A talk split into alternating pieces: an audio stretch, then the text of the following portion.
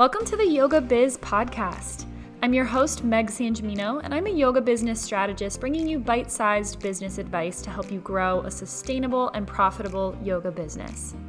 Want to snag my best tips and tricks for growing your yoga biz online? Head over to megsangimino.com slash freebies to download my best free resources to get started. Now sit back and enjoy the show, but don't forget to hit subscribe so you don't miss any new episodes published every Wednesday and Saturday. Hey everyone, welcome back to the Yoga Biz podcast. Today I'm going to be detailing five steps for launching your podcast in less than three days. As most of you know, I launched this podcast within three days of having the idea for the Yoga Biz podcast because it really just turned out to be a very simple process and very cost effective. So, to help you all out, I know a lot of you are thinking about launching your own podcasts. I've created a checklist alongside some recommendations for platforms, equipment, and things to use to launch your podcast. So you can download it at megsangimino.com slash podcast, or if you go down to the show notes, you can download it there. These are also the five steps we're going to be talking about in the Launch Your Own Podcast Masterclass on October 7th. So you can register for that in the show notes as well. So I'm going to be talking about these five steps. The first one is more of a mindset step than anything else, but it's really important. The first one is visualizing yourself as a podcast host. A lot of people say they want to launch a podcast, especially yoga teachers, but they say they're too shy, they're not sure if anyone's going to listen, they're worried about launching to crickets. And this is a mindset block. And while all of these feelings and emotions are valid, you really have to step into the identity, allowing yourself to visualize yourself as a podcast host. So maybe do a manifestation exercise and really step into what it would feel like to say to your friends, family, students, hey, I host a podcast. It's called this. Here's where you can find it. It's on Spotify, it's on Apple Podcasts. Give it a listen and let me know what you think until you can actually your, picture yourself being a podcast host, there's absolutely no way you're going to take these next four steps to actually launch your own podcast. And this is where I see most people get stuck. So if you can work through this first step, you are on your way to launching your podcast in less than three days. Number two is choosing a topic and a name. This is really important. You have to commit to a name, you have to commit to at least a general topic if you want to get started. If you're going to register your podcast on streaming platforms like Spotify and Apple Podcasts, you obviously have to have a name, you also have to have a description, and you also have to have a category.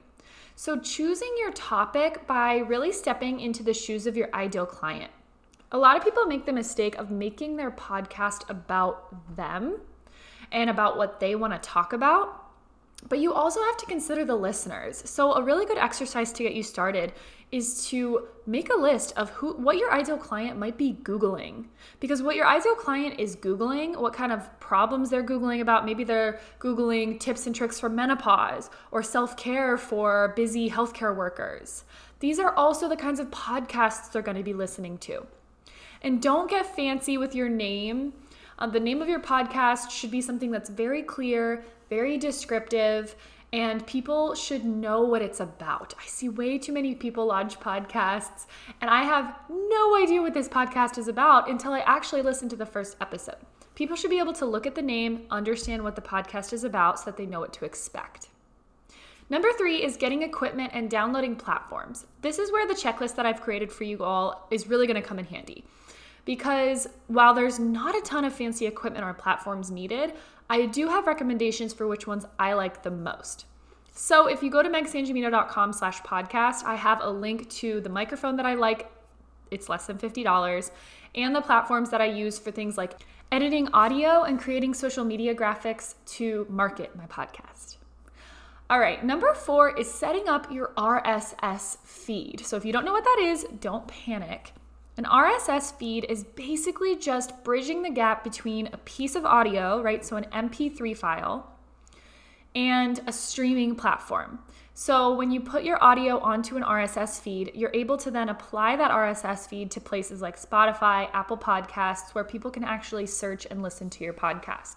So you have to set yourself up with an RSS feed platform so that you can get onto those streaming platforms. And these are typically free or really low cost.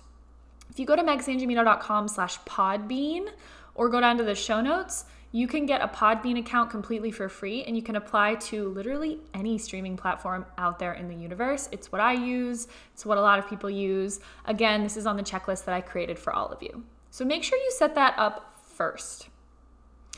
Number five, choosing a structure and recording your pilot episode.